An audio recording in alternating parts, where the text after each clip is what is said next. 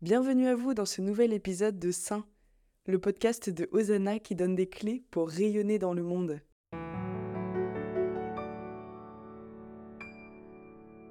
Bonjour mon père. Bonjour. Père Jean-Marie Petitclerc, je suis ravie de vous recevoir pour parler de Don Bosco et de son héritage pédagogique. Vous êtes la bonne personne pour en parler puisque vous êtes prêtre salésien, vous êtes éducateur spécialisé, actuellement vous êtes coordinateur du réseau Don Bosco Action Sociale et vous avez écrit plusieurs ouvrages sur les thèmes de l'adolescence, l'éducation, la pédagogie de Don Bosco notamment. Et vous avez également créé une neuvaine sur Rosanna qui s'appelle Neuvaine avec Don Bosco, la recette pour bien éduquer.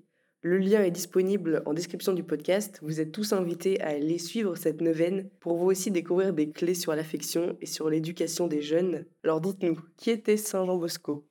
Saint Jean Bosco, ben c'était un petit paysan du Piémont, né dans une famille très pauvre, à une trentaine de kilomètres de Turin, orphelin de père à l'âge de deux ans, il est toujours marqué par les événements de la petite enfance, et puis qui très tôt donc euh, euh, se dit qu'il n'était pas fait pour être paysan, qu'il était appelé à, à, devenir prêtre. Alors il lui fallait étudier, ce fut un véritable parcours d'obstacles parce que lui aimait lire, mais son grand frère, euh, qui avait pris les rênes de la ferme après le décès du papa, trouvait ça complètement inutile. Euh, moi, je sais pas lire et je suis un bon paysan. Arrête de nous ennuyer avec tous tes rêves. Euh, T'es fait pour être paysan. Parce que lui, effectivement, lorsqu'il lisait, parfois les vaches s'évadaient et ça a causé pas mal de problèmes. En tout cas, donc, s'accroche à, ce désir. La vie familiale devient compliquée. À un moment, donc, il y a une telle tension avec le frère que la maman Marguerite est obligée de le mettre dehors. Il va travailler alors euh, euh, comme paysan, il déprime. Heureusement, l'oncle vient, euh, disant à sa maman Non, non, il faut que tu le, tu le reprennes. Antoine, le grand frère, est arrivé à la majorité et donc avait pu être indépendant. Et là, enfin, il réalise son rêve d'aller à l'école. Il rentre en sixième au collège il a 14 ans, il se fait moquer de lui, euh, harcelé euh, par tous les copains de la ville, au point que sa maman est obligée, au bout de trois mois, de le changer de collège. Le problème, c'est que le collège le plus proche alors était à 15 km, il ne pouvait plus y aller à pied. Et la maman n'avait pas les moyens de lui payer une chambre, donc il euh, réaliser un certain nombre de, petits métiers pour pouvoir se, se, financer sa chambre. En particulier, il passait un deal avec un barman où en échange de travailler au bar jusque tard dans la nuit, eh bien, il avait le droit de dormir sur un petit matelas sous l'escalier. Quand vous allez à Turin, dans ce café, vous voyez encore le, matelas sous, l'escalier de, ce bar. Grâce à une mémoire prodigieuse, donc il réussit à, rattraper son, retard et donc euh, euh, termine euh, donc le lycée et rentre au séminaire à Thierry. Il est ordonné donc à l'âge de 26 ans. Mais une fois ordonné, donc le, doute le saisit. Il, il refuse les, les, propositions de son évêque, parce que qu'est-ce qu'un évêque propose à un jeune prêtre? Propose de devenir soit curé d'une petite paroisse, euh, soit vicaire dans une grande paroisse. C'est ce qu'on lui proposa. Mais lui de se dire, mais monseigneur, si j'accepte vos propositions, tous les jeunes que j'ai pu rencontrer à pas d'heure venant au bar, c'est certainement pas à l'église que je vais les rencontrer, parce que ça fait bien longtemps qu'ils ne mettent plus les pieds. Et si c'était ces jeunes-là qui avaient le plus besoin d'entendre ce message d'amour et d'espérance, euh, contenu dans l'Évangile. Alors le seul poste d'éducateur qu'on lui proposait, c'était d'être précepteur d'un enfant de fils de noble. Il dit non, non, non, non, non. Euh, moi, je, me sens appelé pour aller vers tous ces jeunes euh, qui commençaient à enfler à la périphérie des grandes villes. Et euh, il alla donc sur Turin, se mit à l'école de Don Cafasso, euh, qui était donc un prêtre qui avait monté un, centre théologique et pastoral pour essayer d'adapter des prêtres qui avaient été formés à l'apostolat en campagne à cet apostolat en ville. Il était aussi aumônier de prison. Il emmena Don Bosco en prison, ce fut un véritable choc pour lui de voir tous ces jeunes, force de l'âge, dans des conditions absolument misérables. La rencontre fut difficile, hein. l'Italie d'alors était très anticléricale, et il se fait moquer de lui, insulter, railler, au point qu'on nous raconte qu'un jour il s'écroule en pleurs euh, dans les couloirs de la prison. Les insultes redoublent et nous on chale pas sur notre sort. Allez, curé, avec pas chaler sur notre sort, allez dehors. Hein. Mais il entend au milieu de toutes ces insultes la voix d'un gamin 13 ans qui dit à son co-détenu Mais si ce prêtre pleure, c'est peut-être qu'il nous aime. Si notre mère nous savait ici, peut-être se mettrait-elle à pleurer. Et c'est au sortir de cette visite en prison qui se dit si tous ces jeunes avaient pu rencontrer avant d'en arriver là quelqu'un qui est se attentif à leurs problèmes, à leurs difficultés, on aurait pu éviter cette incarcération si néfaste à leur devenir. Alors de Bosco fut en quelque sorte l'initiateur de ce qu'on appelle aujourd'hui la prévention. Il ne se sentait pas appelé à épauler donc à façon dans un rôle d'ouvrier de prison. Il se sentait appelé à travailler comme éducateur de rue. Je suis un des premiers éducateurs de rue à la rencontre de tous ces jeunes qui traînaient dans les faubourgs de Turin. La rencontre n'était pas toujours aisée, il se servait de ses talents de prestigitateur, on y reviendra peut-être. Mais un jour, c'était le 8 décembre 1841, alors qu'il s'apprêtait à célébrer la messe dans la petite chapelle, l'église de Saint-François d'Assise, eh un gamin, 16 euh, ans, qui sans doute avait dormi dans la rue, euh, voyant de la lumière, était rentré. Euh, le sacristain aussitôt fonce sur lui. Qu'est-ce que vient faire un jeune dépenaillé? Sans doute pour voler le tronc. Il demande si c'est servir la messe. Le gamin sait même pas ce qu'était la messe. Hein, et le chasse donc violemment à coup de balai. Et Don Bosco observe la scène hein, de la sacristie et, et se dit c'est pas possible. Ce jeune, on ne le connaît pas, on est en train de juger sur l'apparence. Il reprend vertement le sacristain, euh, lui demandant de ramener ce jeune. Alors le jeune arrive un peu tout tremblant en disant J'ai déjà pris une rouste par le sacristain pour que j'en prenne pas une deuxième euh, par ce prêtre. Et c'est là, il y a tout ce dialogue Mon bon ami, comment t'appelles-tu? Et Jean Bosco découvre, donc, euh, c'est un gamin de, la campagne, orphelin de père et de mère. Il l'interroge sur ce qu'il sait. Est-ce qu'il a été à l'école? Il n'a pas été à l'école, n'a jamais été au catéchisme, il ne sait ni lire ni écrire. Hein. Et, et Don Bosco de clore en disant Mais euh, certainement, il a quand même des talents, c'est tu siffler au moins. Hein. Et puis le gamin donc lance un coup de sifflet dans ses doigts, hein. et on nous dit, Don Bosco qui nous raconte la scène, nous dit que c'est à partir de ce moment-là où il a été reconnu dans ses talents, que effectivement la situation se dégrisme, et que le, dialogue véritable commence à, à s'entamer. Et c'est avec ce jeune que Don Bosco fonde son œuvre. Il dit Mon œuvre, je l'ai fondée avec un jeune, parce que autant il avait un peu de mal dans les premiers contacts avec tous ces jeunes de la rue, autant là, le dimanche suivant, Barthélemy revient avec cinq copains. Un mois plus tard, ils étaient une cinquantaine. Six mois plus tard, ils étaient 150.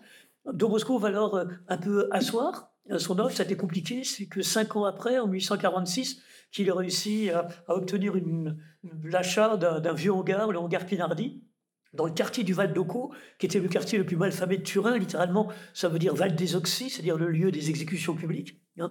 Et c'est là donc qu'il euh, fonde son œuvre, il l'appelle l'oratoire du, Val d'Oco, et que Don Bosco a passé donc toute sa vie à tenter de répondre aux besoins de tous ces jeunes. D'abord le besoin de toit, pour ceux qui étaient à la rue, donc euh, il ouvre une sorte d'orphelinat, le besoin de formation, pour ceux qui étaient au chômage. Hein, et là, c'est lui qui est un peu l'inventeur des contrats d'apprentissage. Hein. c'est lui qui, le premier, a eu l'idée d'aller voir ses patrons qui embauchaient ces jeunes, qui les viraient à la première connerie. Et comme ils ne savaient rien faire, effectivement, ils étaient guère compétents. Et donc, ce que de dire, on pourrait passer un contrat gagnant-gagnant où vous, les patrons, vous me financez les machines pour mes ateliers. Moi, pendant ce temps-là, je forme les jeunes, et puis quand ils sortiront de mes ateliers, eh, eh, eh bien, ils feront de beaux ouvriers à votre service, parce qu'ils auront appris les, ficelles du métier. Donc c'est tout le, volet donc, euh, de, la formation euh, professionnelle. Il répondit aux besoins de loisirs pour tous ceux qui étaient désœuvrés. Hein. Pour Don Bosco, l'oisiveté était le premier facteur du glissement vers la délinquance, donc tous ces centres de loisirs. Et puis surtout la question du sens, Or, le langage de l'Église, euh, à, l'époque, était assez euh, compliqué. L'Église s'adressait quand même beaucoup plus aux nobles, aux classes moyennes, et avait du mal à s'adresser aux classes populaires. Donc, il fit un énorme travail de vulgarisation hein, du, de, des commentaires de l'Évangile, euh, du dogme magistériel, pour qu'il soit abordable par ces jeunes. Très vite, la tâche devient trop lourde pour un seul homme. Alors c'est là, on y reviendra peut-être tout à l'heure, donc qui eut l'idée donc d'inventer donc une congrégation. Et l'originalité de cette congrégation, c'est qu'il a fondé avec des grands jeunes. Euh, toutes les autres congrégations, c'est François et ses amis, euh, Ignace et ses amis, euh, Dominique et ses amis. Là, non, c'est un éducateur hein, a réuni une quinzaine de grands jeunes âgés de 15 à 24 ans. Le plus jeune avait 15 ans. Hein, l'aîné 24 ans, puis il y avait juste un adulte. Et leur disant, je vous ai aidé quand vous étiez adolescent, maintenant j'ai besoin de vous pour s'occuper des petits frères. Et c'est ainsi que la congrégation donc euh, euh, est née au service de l'œuvre. Voilà, c'est aussi une originalité pour nous Salésiens, c'est que bon nombre d'autres congrégations, il y a une congrégation qui est fondée, et puis ensuite ils vont ouvrir des œuvres. Là, c'est pour faire tourner l'œuvre que tout Bosco a fondé la congrégation. C'est-à-dire que pour nous Salésiens, ce qui va être premier, ça va être effectivement cette mission auprès éducative auprès des jeunes, avec cette priorité pour ceux qui sont en difficulté. Pouvez-vous nous parler du célèbre songe des 9 ans, dont nous fêtons justement cette année les 200 ans? Eh oui, comme Don Bosco est né en 1815, il nous dit qu'il a fait ce songe à 9 ans, donc on en déduit que c'est en 1824, et donc euh, ça les donc euh, on, veut mettre un petit peu le focus. Euh, d'une part, pour pour montrer aussi aux jeunes d'aujourd'hui combien c'est important de rêver. Hein. Et, puis ensuite, d'essayer de, réaliser ses rêves, hein, parce que beaucoup de jeunes, je crois qu'une des plus grandes pauvretés de certains jeunes d'aujourd'hui, c'est l'incapacité à rêver. Et donc Bosco nous dit que au démarrage donc de sa vocation de prêtre éducateur, ça a été ce rêve où il se voyait au milieu d'une bande de garnements qui s'insultaient, qui se battaient, qui blasphémaient. Alors lui était plutôt impétueux de, caractère, et donc dans ce rêve, et il y va, il rentre dedans, il crie plus fort qu'eux, il les menace. Et là, il y a un homme en blanc qui vient de l'arrêter et dit c'est pas par les coups, mais c'est par la douceur que tu en feras des amis. Et donc Bosco donc un peu mal à comprendre. Ensuite, cet homme lui présente sa mère, donc Marie, euh, comme étant euh, eh bien celle qui va le guider euh, pour mettre en œuvre cette pédagogie. Il fait voir dans ce rêve une horde de bêtes sauvages et, qui, sous l'égide de Marie, se transforme en, en un troupeau de moutons et lui dit mais c'est là ton champ de mission. Hein? Et, Marie qui termine en disant il faut que tu sois humble, il faut que tu sois courageux et il faut que tu sois persévérant. Donc Bosco a, mis beaucoup de temps hein, pour comprendre le sens de ce rêve. Hein, au, sortir, son grand frère lui dit bah, Tu es appelé être brigand. Euh, euh, sa mère lui dit Il faut pas faire attention au rêve. Hein. Juste sa grand-mère qui dit bah, Peut-être tu comprendras plus tard. Et c'est euh, au sortir de cette visite en prison, donc 20 ans, 20 ans après, qu'il a, ce flash. en se disant Mais voilà, ces jeunes-là, ce disons besoin, c'est d'adultes qui s'occupent d'eux avec douceur. Parce que le jeune, euh, s'il se sent agressé par le mépris de l'adulte, euh, aussitôt va se blinder euh, et, risque de devenir violent.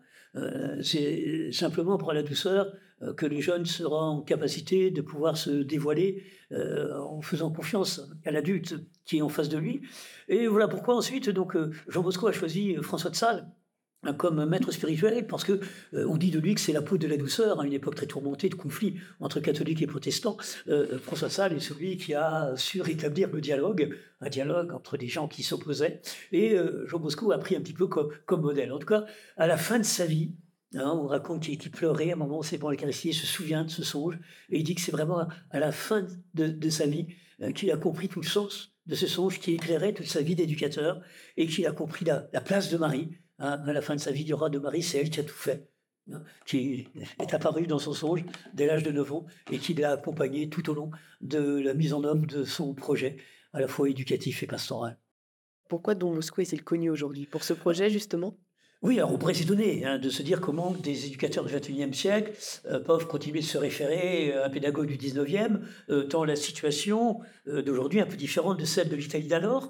Mais j'aime dire que nos deux époques ont en commun de connaître d'importants phénomènes de mutation sur le plan sociétal. Hein, rappelons que Don Bosco vit tout ce 19e siècle marqué par la révolution industrielle. On passait euh, d'une société euh, rurale euh, et paysanne à une société urbaine industrielle. Et voici que nous, nous passons de cette société industrielle à cette société que les sociologues qualifient de post-industrielle, marquée par cette révolution du, du, numérique. Hein. Et ayons bien conscience que en ces périodes de mutation, à la fois il est plus difficile d'être jeune, on parle beaucoup de jeunes difficiles aujourd'hui. Mais il est plus difficile d'être jeune parce qu'il est plus difficile de se projeter dans l'avenir. Comment vouliez-vous, au temps de Bosco, que le petit garçon, fils de paysan, petit-fils de paysan, arrière-petit-fils de paysan, puisse se projeter dans un avenir d'ouvrier, dans une de ces usines fumantes qu'il voyait poindre à l'horizon? Et combien aujourd'hui nos ados du mal à se projeter dans l'avenir quand les économistes nous disent qu'on connaît en gros que 50% des métiers qui s'exerceront en 2050. Et puis il est aussi plus difficile d'éduquer. Parce qu'il n'y a plus de consensus sociétal autour d'un ordonnancement des valeurs. Combien je vois aujourd'hui de parents, de grands-parents qui voudraient transmettre à leurs enfants, leurs petits-enfants, ce qui a fait l'ossature hein, de leur vie et qui sont plus soutenus. Hein. Eh bien, dans ce contexte de crise, hein, euh, Don Bosco est tout à fait pertinent. Sa grande intuition était de se dire que lorsque la confiance s'estompe dans les grandes institutions, alors en son temps, c'était les institutions liées à la monarchie, aujourd'hui, ce sont les grandes institutions républicaines, la capacité à transmettre la capacité à éduquer, allait beaucoup plus être liée à la qualité de la relation adulte-jeune plutôt qu'à la qualité organisationnelle de l'institution. Il devinait déjà, et je crois que les faits lui ont donné raison, que les jeunes seraient de moins en moins impressionnés par le statut de l'adulte qu'ils ont en face d'eux, mais ce qui sera important pour eux, c'est la qualité de relation. Autrement dit, ce passage d'une autorité statutaire à une autorité relationnelle. Je vais l'écrire. Participer à un ouvrage sur le management de, la, génération Z, et, j'insiste. Et donc, il nous lègue une pédagogie fondée hein, sur cette qualité de la relation. Et en ce sens, je crois qu'il fait partie vraiment des pédagogues modernes. Cent ans après sa mort, en 1988, Jean-Paul II l'a déclaré père et enseignant de la jeunesse, justement. Don Bosco, en parlant de pédagogie, disait cette phrase La pédagogie repose tout entière sur l'affection, sur la charité, cette charité que décrit la parole de Paul dans l'Épître aux Corinthiens. La charité est patiente, supporte tout, espère tout. Quels sont les conseils à prendre de Don Bosco pour bien éduquer les enfants, dans le cadre familial, mais aussi dans toutes les œuvres d'éducation, comme le scoutisme notamment Alors vous avez raison de souligner l'importance de, l'affection. Un Don Bosco, c'est ce pédagogue qui, après la grande rationalisation du siècle des Lumières, a réhabilité la question de l'affectivité dans la relation éducative. Disons que de toute façon, il y a de l'affectif. Donc mieux vaut être capable de le reconnaître pour être capable de gérer plutôt que vouloir le nier. Moi, je suis de ceux qui pensent que si notre école aujourd'hui continue de rencontrer tellement de problèmes dans la gestion de groupes d'adolescents au comportement provocateur, c'est que bon nombre d'enseignants continuent d'être formés aujourd'hui à la négation de la dimension affective de la relation pédagogique. Alors qu'on utilise le terme affectif, hein, je parle plutôt autant de sentiment affectueux que de sentiment agressif. En tout cas, Jean Bosco nous dit hein, il faut prendre en compte. Et que l'important n'est pas simplement que le jeune soit aimé, mais qu'il se sache aimer. Vous savez, aux enseignants qui disent on n'est pas là pour les aimer. On je dis vous avez raison, vous êtes là pour les faire grandir, mais pour qu'ils puissent grandir, encore faut-il qu'ils se sentent aimés.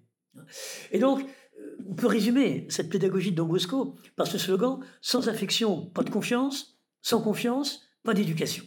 C'est un petit peu le fil rouge de sa pensée pédagogique, euh, à dire au niveau des parents, au niveau des chefs scouts. Hein. Euh, l'important, c'est de faire naître une relation de confiance. Hein. L'éducation n'est pas possible hein, sans ce fond de confiance entre l'enfant et l'adulte qui l'accompagne, que ce soit ses parents, que ce soit ses chefs scouts, que ce soit ses enseignants. Et que pour que cette confiance surgisse, encore faut-il que l'enfant se sente aimé.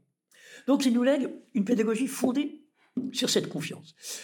les jeunes qui nous mettent le plus en difficulté sont des fois les jeunes qui ont bien du mal à faire confiance à l'adulte. Mais ces 40 années de pratique du métier d'éducateur m'ont fait découvrir que ces jeunes-là sont très souvent des jeunes qui ont très peu confiance en eux. Parce que lorsqu'on n'a pas confiance en soi, il peut sembler dangereux de faire confiance à l'autre, parce qu'on se remet euh, complètement entre ses mains, on risque l'emprise. Mais comment arriver à cette confiance en soi, euh, si ce n'est en sentant la confiance de l'autre à son égard? Voilà pourquoi, pour Jean Bosco, la confiance, je dirais, c'est un moteur à trois temps. Il s'agit de faire confiance, de manière à ce que le jeune prenne confiance, et ensuite soit en capacité, au retour, de faire confiance. Alors il y a trois grandes clés. La clé du faire confiance, euh, c'est pas le laxisme, hein, bien sûr, mais c'est principalement pour Don Bosco ne jamais identifier hein, le jeune à ses comportements ou à ses performances de l'aujourd'hui. Jamais vous m'entendrez parler de jeunes délinquants. Pourtant, Dieu sait si bon nombre de jeunes que j'ai côtoyés euh, dans mon travail d'éducateur euh, ont commis moult délits. Mais c'est quoi un délinquant Un jeune est délinquant parce qu'il a commis un délit? Or, dans la tête des gens, ça devient euh, un jeune commet un délit parce qu'il est délinquant. C'est terrible cette inversion de causalité. Et toute la posture éducateur salésien consiste à dire tu as commis un délit, mais ça c'est une réalité, il va falloir assumer. Hein. Mais pour moi, tu n'es pas délinquant c'est pour ça que je en colère après toi. C'est pour ça que je sens que tu serais délinquant, c'est normal que tu commettes des délits. C'est parce que pour moi, tu n'es pas délinquant.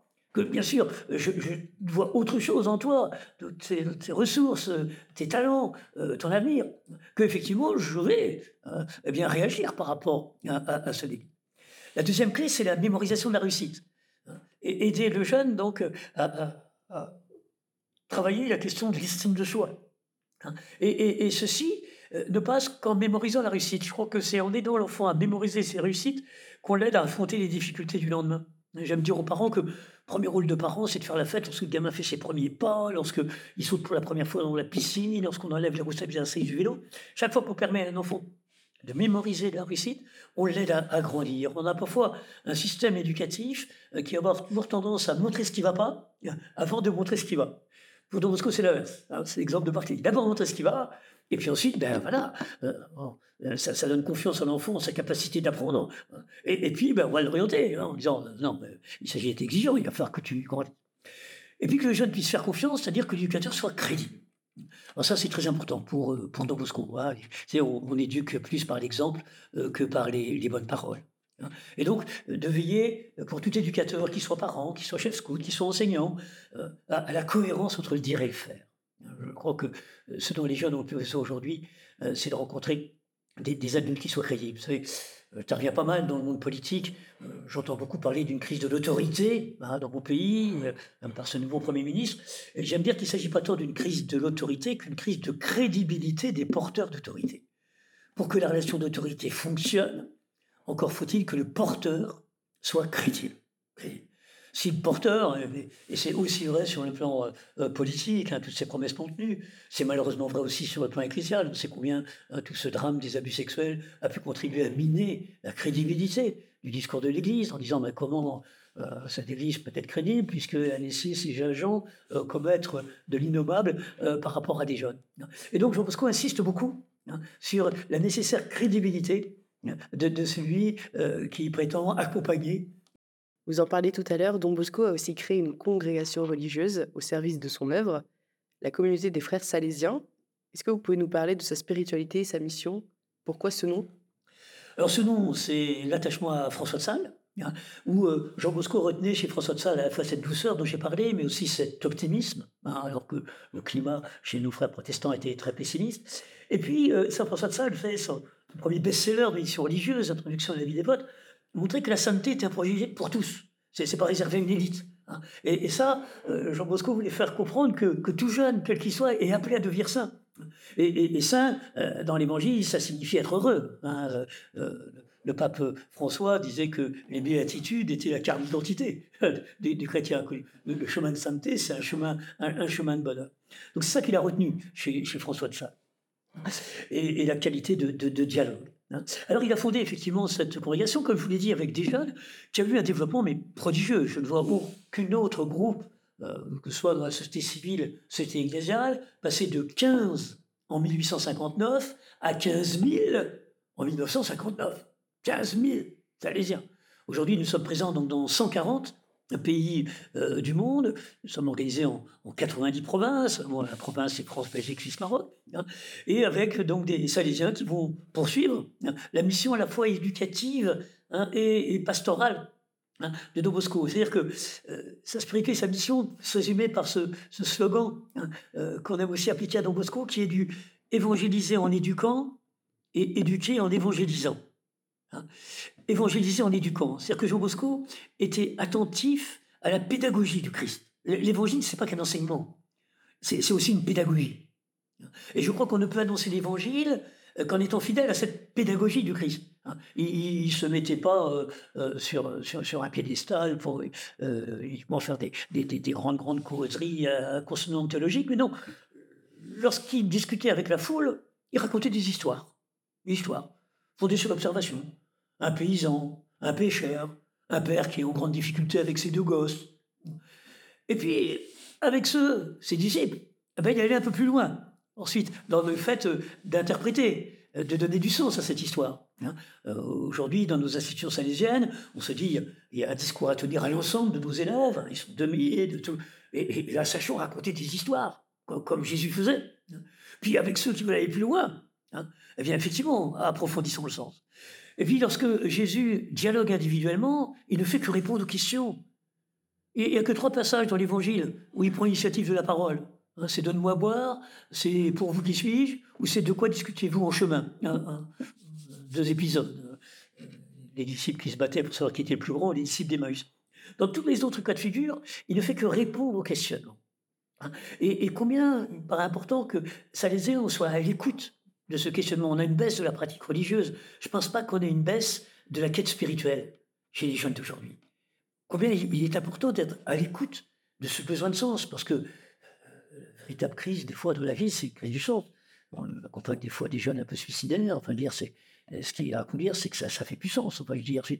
Donc, euh, comment effectivement nous mettre à l'écoute des jeunes hein, en répondant à leurs besoins. Hein. Alors, euh, euh, du Val-de-Courbe, sont venus euh, tout notre secteur social, maisons d'enfants à caractère social, on a des centres éducatifs qui dépendent de la protection judiciaire des jeunesses. Tout ce qui était le volet formation, ben, c'est devenu nos collèges, nos lycées, avec une dominante de lycées professionnels, technologiques et agricoles. Tout ce qui était le Val-de-Courbe, centre de loisirs, ben, c'est devenu toutes les activités d'associations Don jeunes, les oratoires, les oratorios, les, les centres de vacances, etc. Et puis, ce éduquer en évangélisant. Euh, c'est-à-dire euh, fonder la relation éducative sur la trilogie constitutive hein, de la démarche euh, chrétienne qui est celle du croire, espérer, aimer. Il va de soi pour tout le monde qu'on ne peut transmettre l'amour qu'en aimant. On ne peut pas transmettre l'amour en disant, tu sais, il faut s'aimer, c'est toujours en aimant que, l'enfant va comprendre ce qu'est l'amour. J'aime dire, on ne peut transmettre la foi qu'en croyant. C'est bien en croyant en ces jeunes que j'ai en face de moi que je serai capable de témoigner de ce Dieu qui croit en eux. Parce que nous croyons en un Dieu qui croit en nous. Le premier qui croit, c'est Dieu. Euh, la foi que l'homme porte à Dieu est la réponse à la foi que Dieu lui porte. L'amour que l'homme porte à Dieu est la réponse à l'amour que Dieu lui porte. Et, combien donc euh, le Salésien, s'il veut être témoin de ce Dieu qui croit, qui espère, qui aime en chacun de ses jeunes, eh bien doit, lui, être habité par cette foi en le jeune, cette espérance avec lui et cet amour du jeune. J'aime bien qu'on peut résumer notre projet éducatif et pastoral salésien en disant qu'il s'agit de croire en chaque jeune à la manière dont Christ croit en eux, à la manière dont nous expérimentons que Christ croit en nous, d'espérer avec chaque jeune, à la manière dont Christ espère avec eux, à la manière dont nous expérimentons que Christ espère avec nous, et puis d'aimer chaque jeune à la manière dont Christ l'aime, comme il est, non pas comme on voudrait qu'il soit, et à la manière dont nous expérimentons que Christ nous aime, c'est-à-dire comme nous sommes, et non pas forcément comme nous rêverions d'être. Vous êtes vous-même euh, prêtre salésien. Qu'est-ce que ça veut dire? Oh je, suis prêtre, j'ai été appelé euh, par l'Église, hein, effectivement, à, annoncer la, parole, à célébrer les sacrements, et puis à servir la communauté. Nous, effectivement, on a cette connotation de cette spiritualité de François de Sales, et puis on a cette priorité. Priorité, ça ne veut pas dire qu'on exclut tous les autres, mais cette priorité qui va être un peu centrée sur les jeunes, parce qu'il nous semble que le défi d'éducation est un défi le plus important hein, à, relever pour notre société, et, qu'il nous semble que le défi de l'évangélisation des jeunes est un des défis les plus importants à relever euh, pour notre Église. Donc, euh, je choisis d'être salésien, après j'ai été appelé par l'Église à être prêtre, mais j'aime dire qu'avant d'avoir été appelé à être prêtre, j'étais appelé à être diacre. Pour moi, c'est très important. C'est-à-dire que l'Église choisit ses prêtres parmi ses diacres. Et le diacre, c'est d'abord le serviteur. Parce que des fois, je rencontre des séminaristes qui ne voient quand le diaconat, c'est qu'une marche pour devenir prêtre. Non, non, c'est pas ça du tout. C'est que d'abord, un diacre, de même qu'un évêque reste prêtre, un prêtre reste diacre. Donc, dans mes fonctions, parfois professionnelles, euh, d'éducateur spécialisé ou de coordinateur du réseau Action social, c'est vrai que j'exerce plus le ministère diaconal que le ministère exécutif. Mais je vous dis, le prêtre reste diacre. Et puis, Jean, Bosco insistait hein, sur faire découvrir effectivement la, richesse de l'Eucharistie, euh, faire découvrir aux jeunes l'importance du sacrement de réconciliation, et, donc d'essayer, comme Jean Bosco, d'être capable de vulgariser un peu dans un langage qui soit compréhensible par les jeunes d'aujourd'hui, bien, ce grand message que l'Église ne cesse de rappeler de génération en génération. Et justement, pour vulgariser ce message, j'imagine que c'était peut-être votre intention, vous avez créé avec l'association Maison Don Bosco une neuvaine sur Hosanna, euh, qui a déjà été suivie, priée par plus de 12 000 personnes, donc qui a un grand succès. Euh, voilà, une neuvaine qu'on peut suivre à tout moment sur Hosanna. Est-ce que vous pouvez nous parler un peu du contenu que vous proposez dans cette neuvaine? Oui, ben ce contenu, en fait, j'ai repris un petit peu un, ouvrage hein, que, que j'ai écrit dans la collection Prier 15 jours euh, avec euh, Don Bosco, enfin, je veux dire, hein, donc, euh, hein. et c'est l'idée, donc, à la fois de, de vivre ses rêves, d'être doux, de choisir d'être saint, de faire confiance, de nouer l'alliance, d'aimer comme le bon pasteur, de bâtir la paix, de demeurer dans la joie, et puis ben, d'être proche de Marie, et, puis de se sentir effectivement d'église. C'est un petit peu au long Hein, de, cette, de cette neuvaine. Voilà, j'ai réduit ces 15 jours à 9 jours, mais c'est un petit peu cette, cette, démarche, enfin je veux dire. Donc se mettre à l'école du Don Bosco hein, pour avancer sur un chemin de foi, et, mais aussi sur un chemin donc euh, d'éducation et de pastoral euh, vis-à-vis des jeunes que nous côtoyons.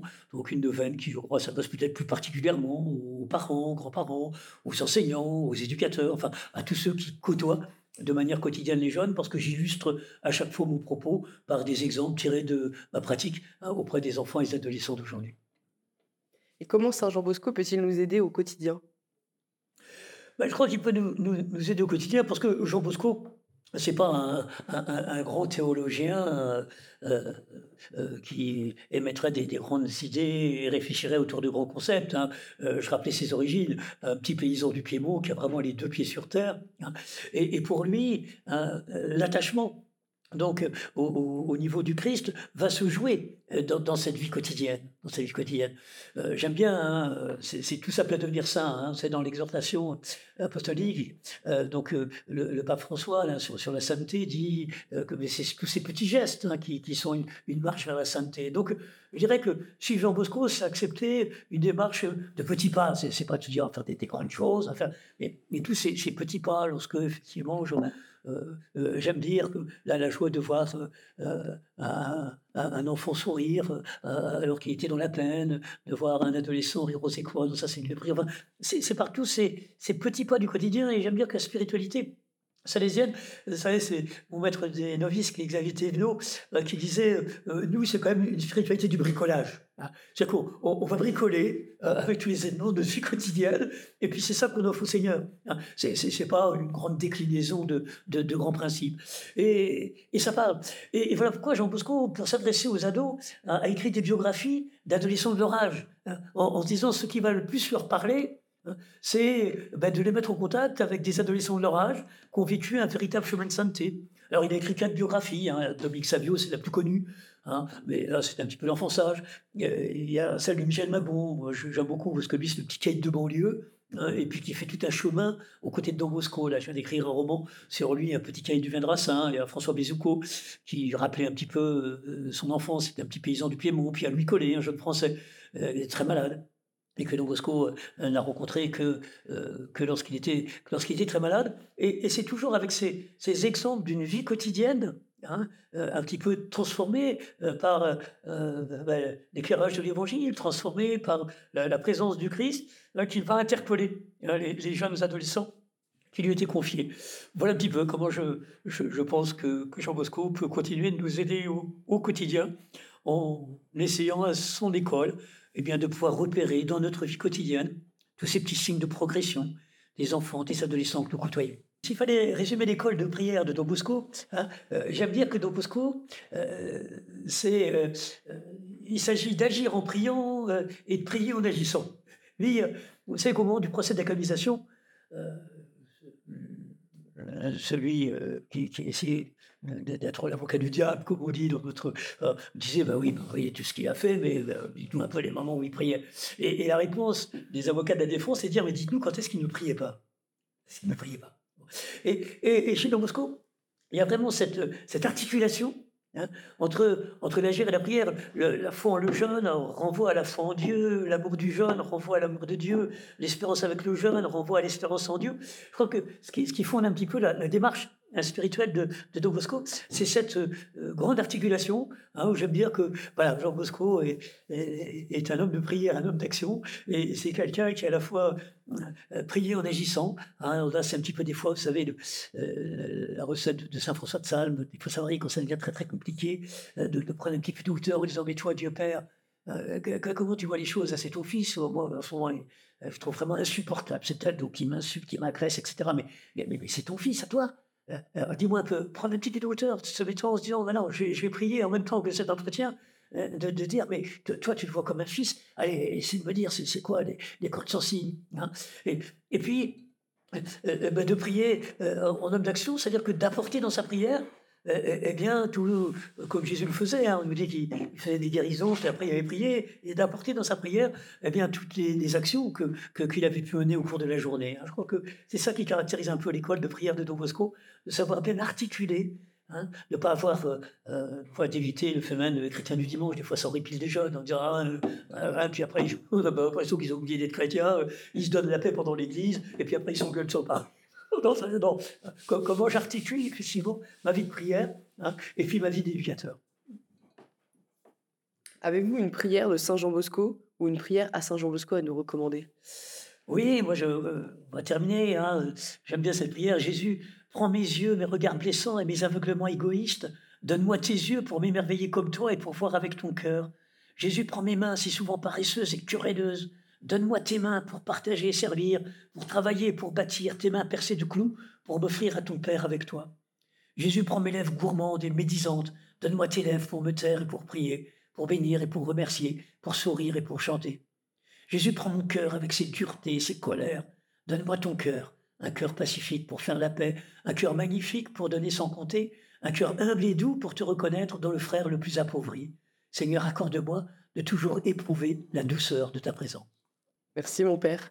Merci à vous. Vous tous qui avez suivi ce podcast, nous vous donnons rendez-vous sur la neuvaine. Le lien est disponible en description du podcast. À bientôt sur Rosanna.